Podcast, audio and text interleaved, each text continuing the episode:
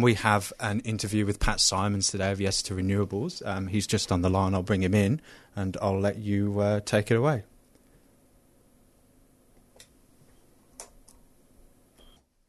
Thank you very much, Patty Boy. Well, hopefully we can bring you back in a second.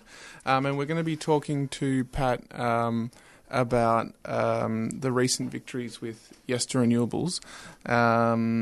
And so we've been reading a little bit about some victories in terms of renewable energy for Friends of the Earth and the community. There's been a recent announcement with regards to offshore wind. The Victorian government has announced, I think, a number of gigawatts there for renewables. And we're just going to try and bring Pat back in now. Can you hear us, Patty Boy? Yeah, I can hear you. Great. I'm not sure how much of that you managed to hear. I think we've dealt with the beeping. How are you doing today, this morning, first of all?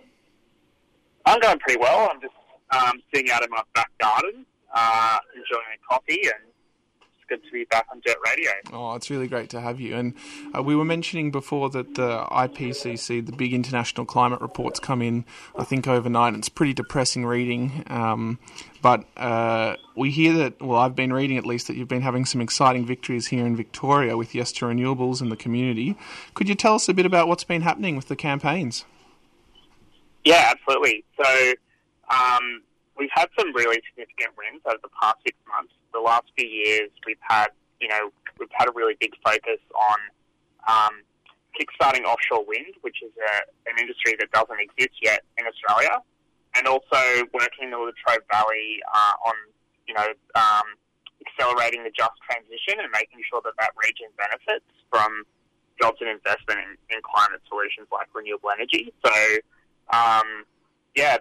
the main thrust of those campaigns has been the push for federal legislation to kickstart offshore wind, which is something that we won last year, at the end of last year, and we spoke about on the program. But we've also been calling for state governments to step up and show leadership and really create industry policy that's going to attract projects to the state and create long-term jobs for people and, potentially secure domestic manufacturing for the industry.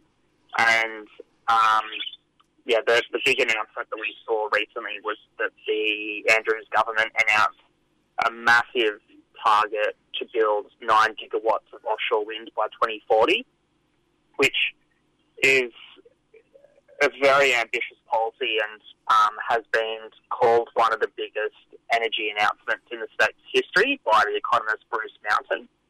So, in terms of the scale of what that target means, if we stopped building renewable energy today, if no more solar panels were installed on people's homes, and we just built that 9 gigawatts of offshore wind, that would be more than enough to cover the energy currently produced by all of the coal plants in Victoria. So it's a very, very significant announcement. We're also going to be, the state's going to be building onshore wind and onshore solar and rooftop solar. With this announcement, Victoria will probably be exporting renewable energy to the rest of the country in probably the next 10, 15 years. So that's pretty amazing. Really? Yeah, that sounds super exciting. And what is the state of wind energy, offshore wind particularly? Let's focus on offshore for the start. Currently in Australia and also globally, do we currently have any offshore wind farms? So not in Australia, we've got none. So we're quite behind if you compare Australia to Europe.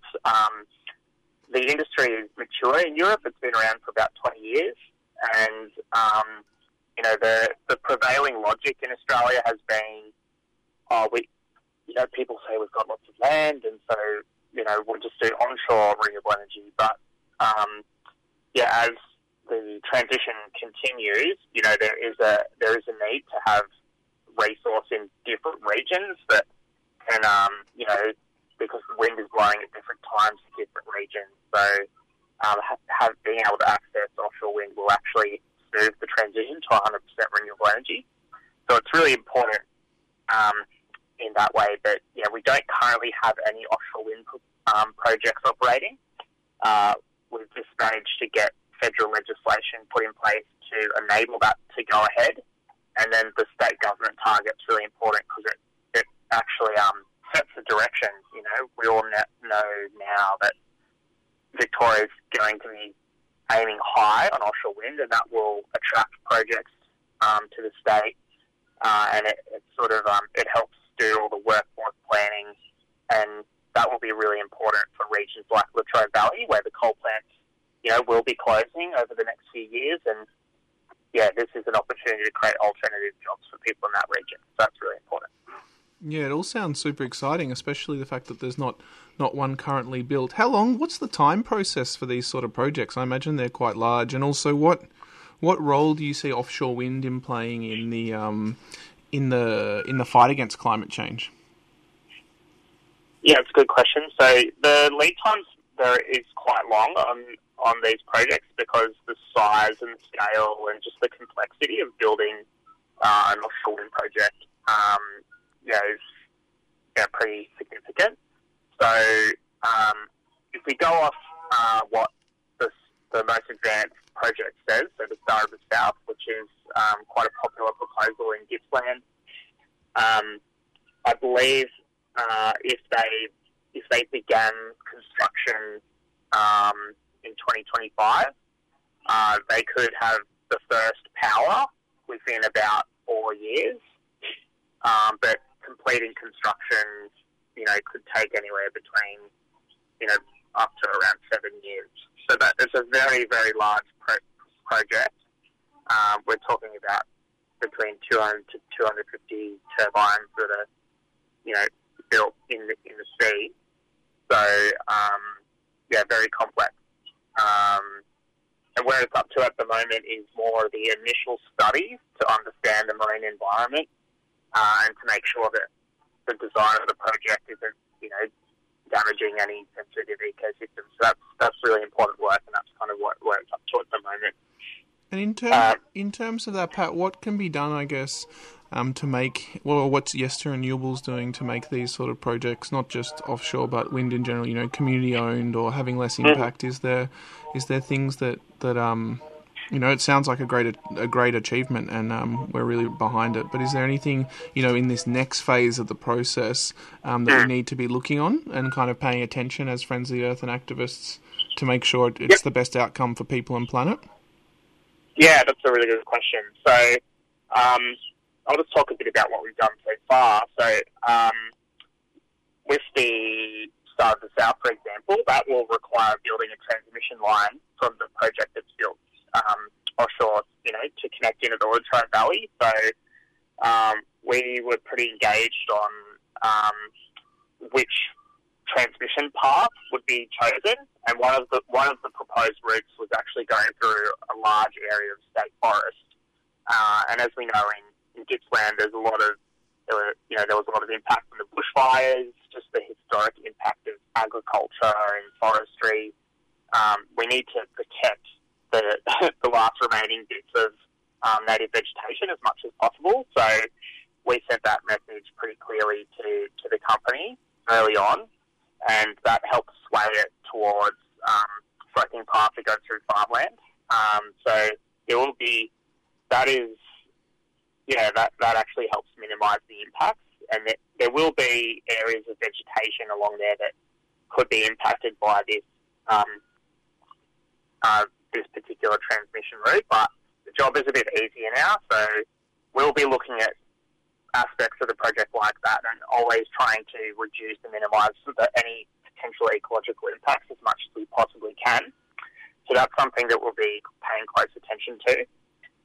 And then, yeah, with the ownership aspect, there's actually some really interesting policies in Scandinavia, I think in Denmark and a couple of the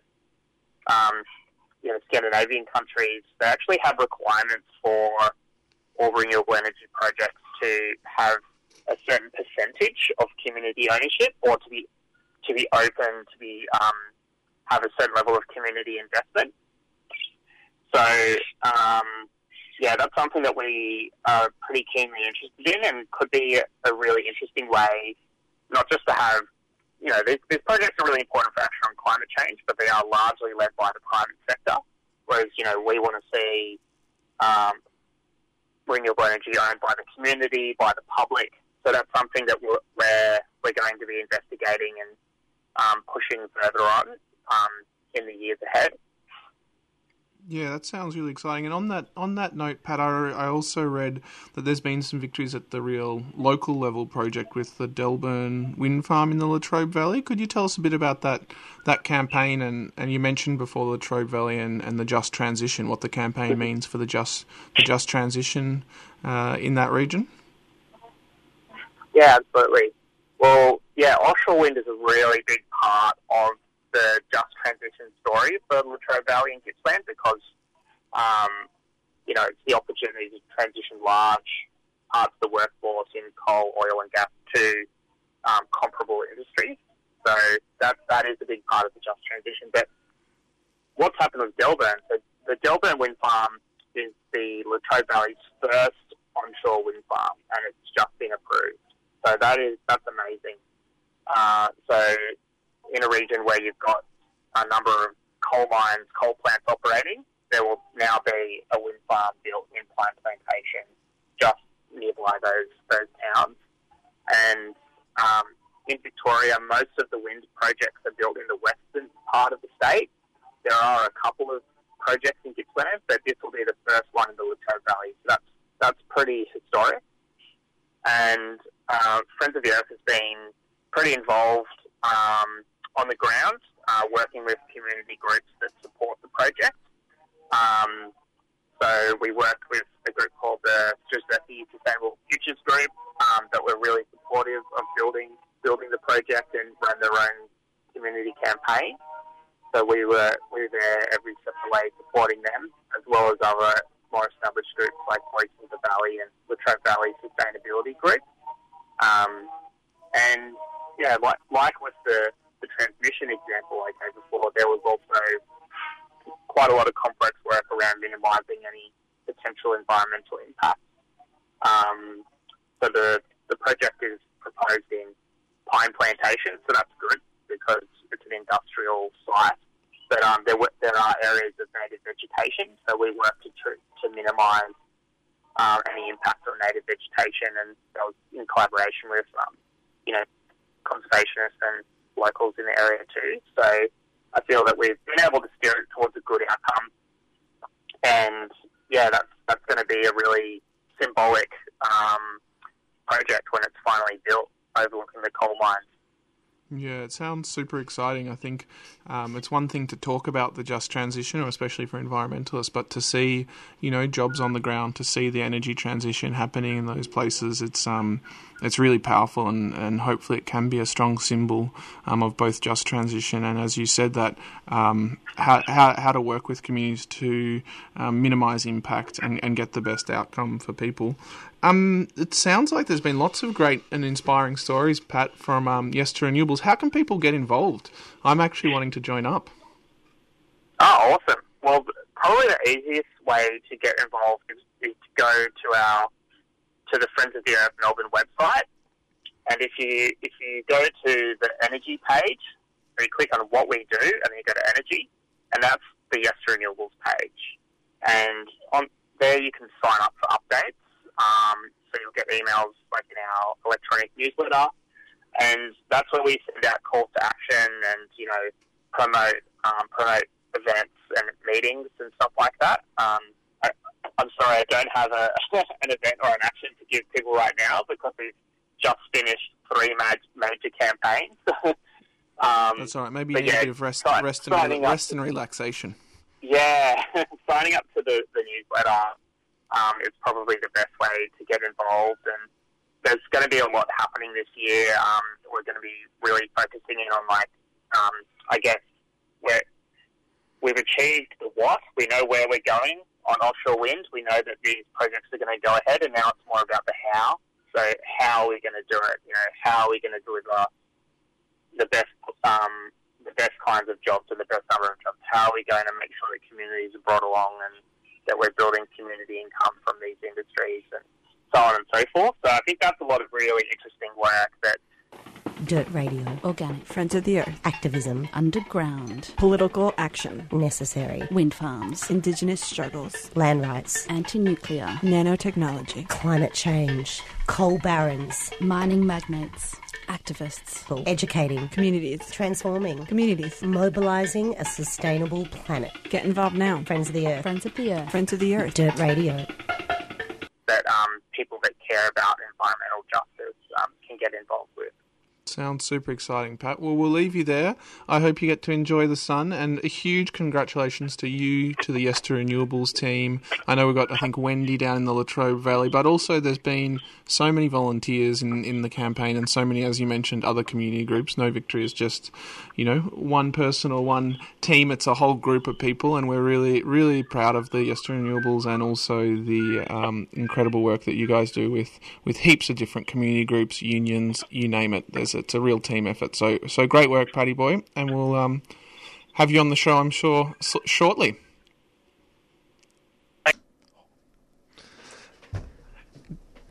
Hey, Sam, good to be back with you. Yeah, very good, Jack. Did we want to hear a little community announcement, and then I'll read through some of the events? Does that sound like a good? We've only got a few minutes left, which is very exciting.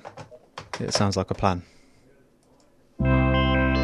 Commons Social Change Library is an online collection of educational resources for those campaigning for social change.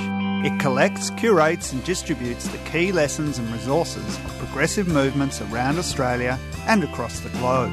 The library includes over 500 resources covering campaign strategy, community organising, activist history, digital campaigning, diversity and inclusion, and much, much more.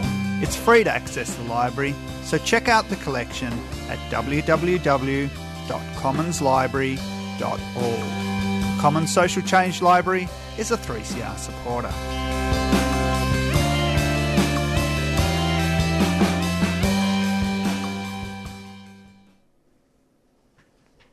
So Sam, you've got some community announcements for us for events that are happening in Friends of the Earth, is that right? Yeah, we're always busy. We're always active, mobilising, resisting and transforming for environmental justice. So I'm just going to read out a few events coming up. We have got a new volunteer session, in brackets, in person.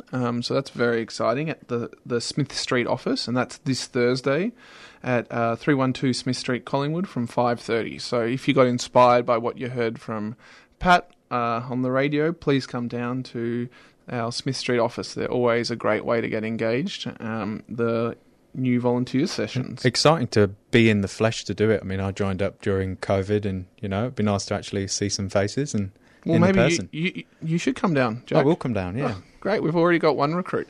Then we've also got the SCAT Collective. So I think the SCAT stands for Streslecky Koala Action Team.